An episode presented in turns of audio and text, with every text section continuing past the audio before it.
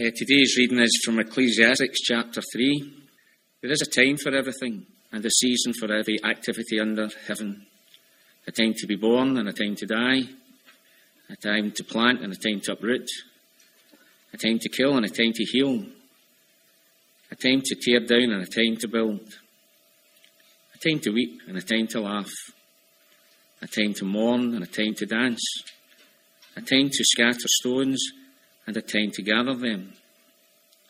A time to embrace and a time to refrain. A time to search and a time to give up. A time to keep and a time to throw away. A time to tear and a time to mend. A time to be silent and a time to speak. A time to love and a time to hate.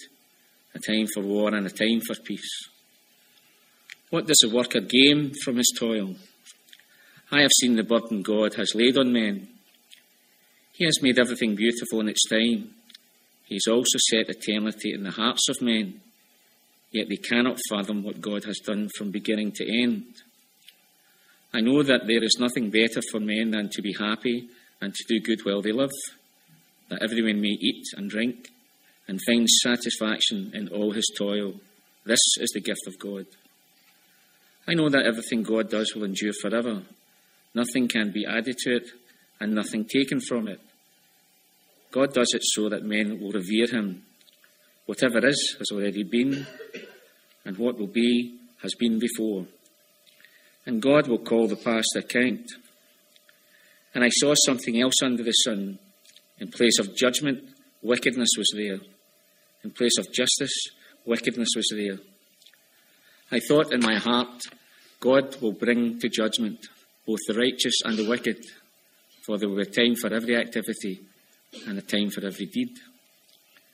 I also thought, as for men, God tests them so that they may see that they are like the animals. Man's fate is like that of the animals. The same fate awaits them both. As one dies, so dies the other. All have the same breath. Man has no advantage over the animal. Everything is meaningless. All go to the same place. All come from dust, and to dust all return. Who knows if the spirit of man rises upward, and if the spirit of the animal goes down into the earth? So I saw that there is nothing better for a man than to enjoy his work, because that is his lot. But who can bring him to see what will happen after him? Thank you. We now give our minds, our attention to your word, and all for your praise and for your glory. Amen. Well, time is an amazing commodity, isn't it? And we talk about time in ways that almost personalize it. So we say that time waits for no man. When we're enjoying ourselves, we say, time flies. When we're not enjoying ourselves, we say that time stood still. We comfort those who have been hurt by telling them, time heals. One of the growth industries in recent years has been time management. Busy, hard pressed people want to get more out of their time, and they talk about budgeting their time better. It frustrates them that they can't squeeze another hour into the day. But the fact is, of course, that whether you're a prime minister or president, you're a movie star or a captain of industry, we all have 24 hours in each day, just like the rest of us. Nothing is more even handed than time. We all have exactly the same amount of time in each day. Now, over the past few weeks, we've started looking, engaging with this most enigmatic of biblical books, the book of Ecclesiastes. And I am suggesting that our teacher, who's introduced to us in chapter 1, verse 1. Our teacher is out to stretch our minds and stretch our faith. He is challenging all our assumptions, all our preconceptions. A breath, just a breath, he cries. Everything is just a breath. Life is a chasing after the wind. And last week we watched as he experimented with all the things and activities that are supposed to bring satisfaction to us wisdom, pleasure, intoxication, public works, possessions, sex, hard work. But he draws a blank in his search for meaning. Because the problem is that he was searching for the meaning of life under the sun. And that is his code for life without God, a life that doesn't do God. But when God, our Creator, is taken into account, then life is so different. So he says at the end of chapter 2, chapter 2, verse 24, a man can do nothing better than to eat and drink and find satisfaction in his work.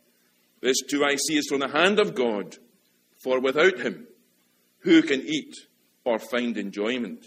It's just as the Lord Jesus himself said Seek first his kingdom and his righteousness, and all these things, not just possessions, but meaning and purpose, all these things will be given to you as well. Well, now, our teacher turns his attention to time, to the subject of time. And Ecclesiastes chapter 3, verses 1 to 8, one of the best known passages in the Bible. It was turned into a successful pop song, as some of our older members may remember.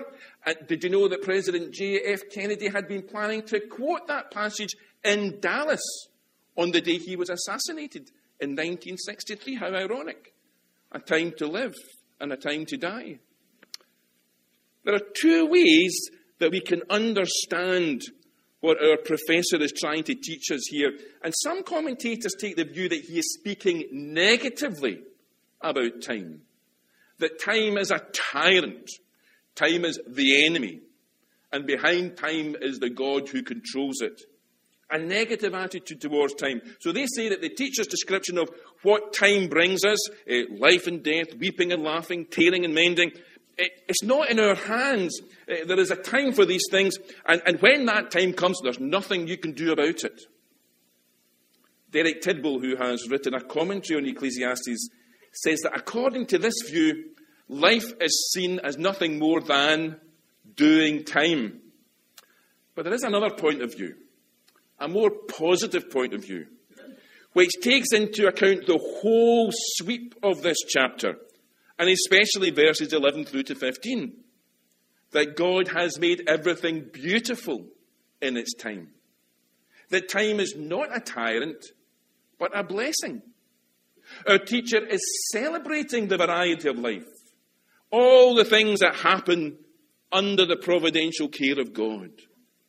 How awful life would be without the ebb and flow, without the shades of darkness and light. you know how we in Scotland dream of a land where the sun always shines, where it only rains at night, and the only woolly jumpers are the lambs in the field.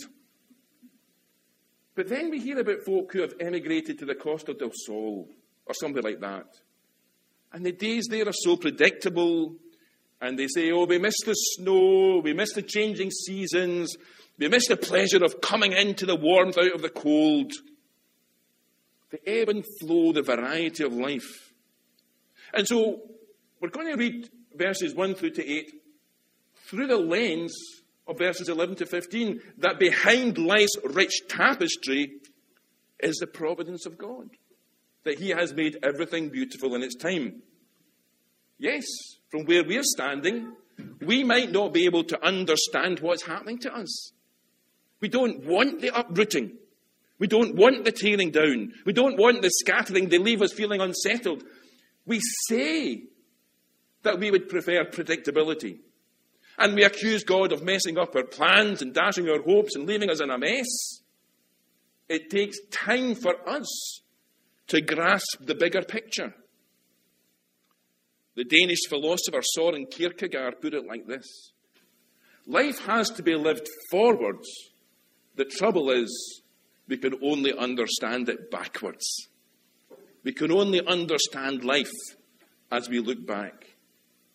The fact is, my friends, we are not the playthings of some impersonal fate. We are literally creatures. We are created. We are loved by the one that we can call our Father. So let's just join our teacher for a little while as he weaves the tapestry of human experience from time. First of all, there is creation and there is destruction. A time to be born and a time to die, a time to plant and a time to uproot. Birth and death. They remind us of how little we are in control. We did not negotiate with our parents as to the day on which we should be born. And the same goes for our death. It's not first in, first out, is it? We're not in a queue waiting our turn. Some of us die before our time. Others live well beyond those three score and ten. We see the same rhythm of, of granting and, and, and withdrawing life in the garden. There is a time to plant and there is a time to uproot. Even on the building site, there is a time to tear down and a time to build. Killing and healing, in whatever sphere, they have their time, they have their place. And then in verse 4, we read that there is joy and there is sorrow. Life is a bundle of mixed emotions. People who are always happy, eh, they, they, they just don't seem to be able to cope with sadness. I've had people tell me that the hardest thing about their illness or bereavement is the way that other people avoid them because they do not know how to handle pain or grief. The truth is, some of the deepest lessons of life emerge from situations of sorrow. There is something wrong with somebody who always seems to be happy. On the other hand, the person who is perpetually miserable is also missing out. They might be shy, they might be lonely, they might be fearful, but they are imprisoned and they can't escape. Both laughter and sorrow are appropriate in their time, in their place. Then in verse 5, it talks about friendship and enmity. That reference to scattering stones and gathering them is probably a reference to acts of warfare and reconciliation. In the ancient world, you would cover your enemy's field with stones. It was an act of aggression, just in the same way as in modern warfare, they, they spray the fields with, with chemicals, destructive chemicals. So to gather stones was an act of friendship. You were helping your friend to prepare his field for sowing. There is a time when it is appropriate to be friends, but equally there is a time when it is appropriate to distance ourselves from some people. I'm thinking about Psalm 1, the first Psalm. Blessed is the man who does not walk in the counsel of the wicked, or stand in the way of sinners, or sit in the seat of mockers. And the Apostle James tells us in his letter, chapter 4, verse 4, don't you know that friendship with the world is hatred towards God? Anyone who chooses to be a friend of the world becomes an enemy of God. And I've seen with my own eyes people who are blown off course, as it were, because of their friendship with unbelievers. Of course, it's not that we're told we cannot associate with non Christians. That's just silly. But the question is who influences whom? Who is influencing us? Who means the most to us? Sometimes there is a time for friendship and there's a time for separation. In verses 6 through 7, we read there's a time to keep and a time to discard. Well, we talk about living in a disposable society, don't we? And yes, as Christians, we have a responsibility towards our environment. We have polluted our land and our rivers and our oceans. My word, we're even sending the rubbish into outer space now. And some of us need to hear that there is a time to search and to keep and to mend. We don't always need the latest gadget, do we? On the other hand, there is also a danger in being too possessive. Hoarding is not necessarily spiritual. We need discernment. When is it right to keep, to conserve, to preserve? And when is it right to dispose and to replace? And again in verses 7 and 8, a time for love and a time for hatred, a time for war and a time for peace. They all have their time. Now, I'm not a pacifist. I do believe that there are times when we must fight for what we believe in and what we hold dear. But cast an eye over history and I wonder just how many wars really were justifiable. Remember when we went through the book of Esther? And Mordecai's message to Esther, when she was swithering about whether she should act to save her people? Who knows whether you have come to royal position for such a time as this. In the providence of God, she had become queen for this very moment of crisis in her people's history. God was in control. But she had to act as well, didn't she?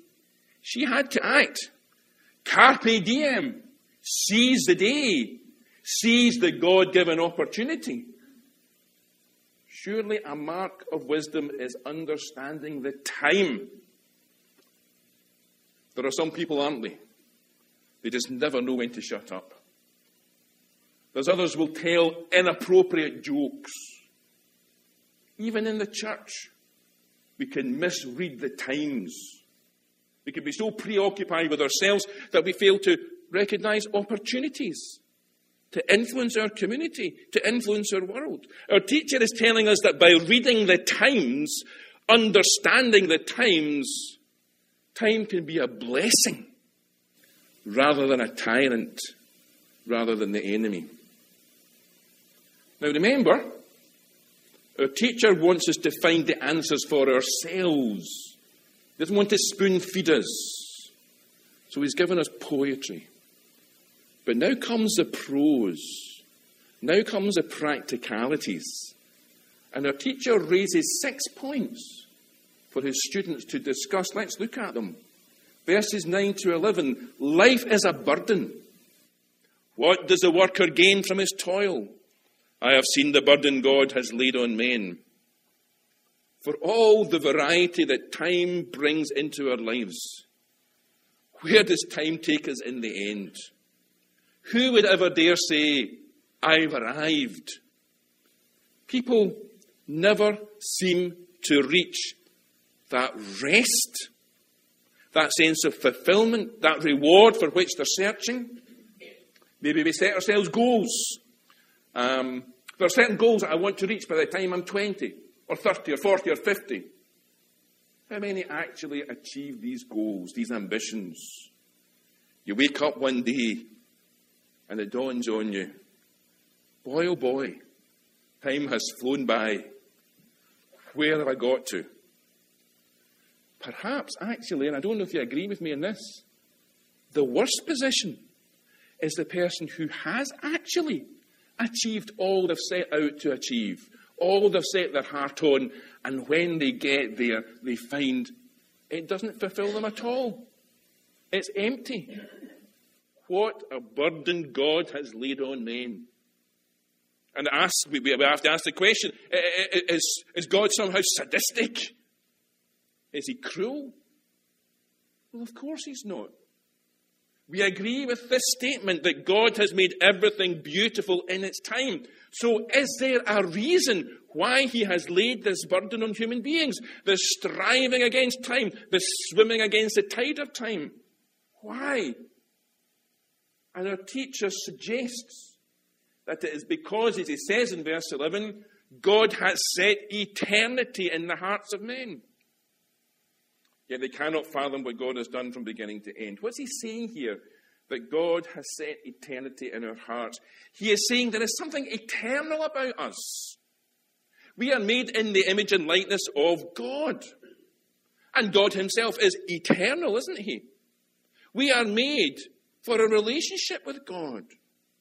We reflect the glory of God to the rest of creation. We are His vice regents on earth. So we will never find fulfillment and happiness unless it is rooted in a relationship with our God, our Creator. There is within us all this eternal ache which we long to satisfy. A deep down feeling that want, that must transcend our finite situation. And we all feel there is more to this life than meets the eye, isn't there? So there's always a striving for more and more and more. But if we look for that more anywhere other than in the Lord our God, we are destined to be frustrated, destined to be disappointed. C.S. Lewis, you know, the author of the children's books, the Narnia Chronicles, he also wrote a very helpful little introduction to Christianity called Mere Christianity. And this is what he says in this little book God made us, invented us, as a man invents an engine. A car is made to run on petrol, and it would not run properly on anything else. Now, God has made the human machine to run on Himself. That's the point. To run on Himself. He is the fuel our spirits were designed to burn, the food our spirits were designed to feed on. There is no other. If life is a burden, it is simply because God has withheld our ability to enjoy it until we find it in Him. St. Augustine put it famously like this in a prayer You have made us for yourself, and our hearts are restless until they find their rest in you. That's why life can be a burden. Here's the second, second thing our teacher says that contentment is elusive, verses 12 to 13. Uh, uh, taking things further, our, our teacher suggests that, that eating and drinking and work should bring us some satisfaction because these are, these are the staple of life. Eating and drinking and working, they are the lowest common denominator. If you can't get satisfaction out of these simple things in life, you're on a hiding to nothing when it comes to the so called higher pleasures. And yet, do we not all know people who would do anything to escape that prison that they call the office, the factory? And there are also people who get no pleasure out of eating. For them, it's just a biological necessity. We must realize that contentment is a gift from God. And perhaps the only difference between the contented and the discontented is this that there is a willingness from the, in the contented to receive God's gift, God's gift of life. In verse 14, in the third place, the teacher says, I know that everything God does will endure forever. Nothing can be added to it and nothing taken from it. God does it so that men will revere him. There is a permanence in God. There is a permanence in God. Lots of people are saying these days, I've heard it on the radio and on the television, that we are living through one of the most unsettled periods in history. If, if you lived up to, let's say, the beginning of the 20th century, up to the First World War, the pace of change was really slow. It hardly, you would hardly notice that time was moving on, that there was any kind of progress. The rate of change now is so fast, we can barely keep up with it. The only fixed point in time is the living God Himself. Jesus Christ, the same yesterday, today, and forever. Everything the Lord does endures forever. God revealed His name to Moses as I am, the one who is forever in the present tense. Nothing can be added to His work, nothing can be taken away. Investing in the Lord's work it's not like investing in the stock market, where the values can go down as well as up, which is why he and he alone is to be revered. There is a permanence in God. In verse 15, in the fourth place, our teacher says that achievement is futile. Whatever is, has already been. And what will be, has been before and God will call the past to account. Is time all about history repeating itself? Are we doomed to repeat the mistakes of our ancestors? It seems like that sometimes, doesn't it? You just have to live long enough, and you've seen all before. Is it all one big waste of time? Not, not if there is a God who calls us all to account.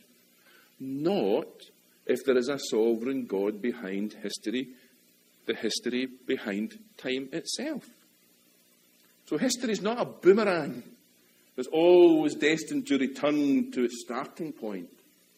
Rather, we believe that history is being unfolded, unfolded according to God's plan, God's purpose, working towards a final consummation. Here's the fifth thing the teacher says that the times are evil. Verses 16 and 17, he says that he saw something under the sun wickedness, injustice. And sometimes we really do wonder, don't we, if God is going to judge the world, why doesn't he just go on with it? Why does evil always seem to have the upper hand? Why are bad people getting away with murder while good people suffer? Why doesn't God step in and do something all about it? Well, the answer is this that God certainly will act but not according to our time scale. Verse 17 God will bring to judgment both the righteous and the wicked, for there will be a time for every activity, a time for every deed. Oh, yes, justice will be done. And here's the sixth and final point that he makes is in verses 18 to 22. And, and really, speaking personally, this is the most disturbing part of the chapter, the most cynical. He says, Human beings are no more than naked apes. We're just the same as the animals. We're no more important in the grand scheme of things than an ant. And isn't that the message that we find broadcast by evolutionists like David Attenborough on the television? On the grand scale of things, we're no more important than the animals. We breathe the same air, don't we? We're made of the same stuff. We share the same destiny. Verse 21 Who knows if the spirit of man rises upward and if the spirit of the animal goes down into the earth? The truth is, without God, we might as well just be animals. But the truth is also, we are more than a naked ape. And our future is beyond the grave. And that puts us in a different class, a different category altogether. We may well be made from the same stuff. And of course, we breathe the same air. But God has breathed His breath into the human being. We have a soul, an eternal soul, and we are responsible and accountable to our Creator. So at the end of the day, it's all a matter of perspective. You can stand and view time from the perspective of the cynic from the perspective of the unbeliever. And my friend, in that case, you will know nothing of the providential care of a Father in heaven. You can complain that life is a burden, that all achievement is futile, that the times are evil, that human superiority is just a joke. But if you are a believer, you see things differently, don't you?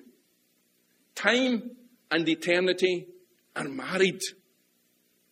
And therefore, that saying, carpe diem, seize the day, that saying loses the selfishness that is often attributed to those who quote it. And rather, that saying, saying carpe diem, seize the day, it becomes an expression of faith in the God who is the beginning and the end of all things, the Alpha and the Omega. In Galatians 4, verse 4, the Apostle Paul tells us, when the time had fully come, God sent his Son. Why did God send his Son? Romans chapter 5, verse 6. You see, at just the right time, when we were still powerless, Christ died for the ungodly. At just the right time. And therefore, we heed the apostles' advice. He says in 1 Corinthians chapter 4, verse 5, Therefore judge nothing before the appointed time Wait till the Lord comes. He will bring to light what is hidden in darkness and will expose the motives of men's hearts. Wait for the right time. Judge nothing before the appointed time. And we have this promise. It's in Acts chapter 3, verse 21 that Jesus must remain in heaven until the time comes for God to restore everything as he promised long ago through his holy prophets. He remains in heaven until the right time. God has made everything beautiful in its time. So carpe diem to his praise and his glory. Let's pray together. our loving God and our Father in heaven, time is in your hands. Our time is in your hands. We'd have it no other way. And so we thank you and we praise you. Lord of time, Lord of history. In Jesus' name we pray. Amen.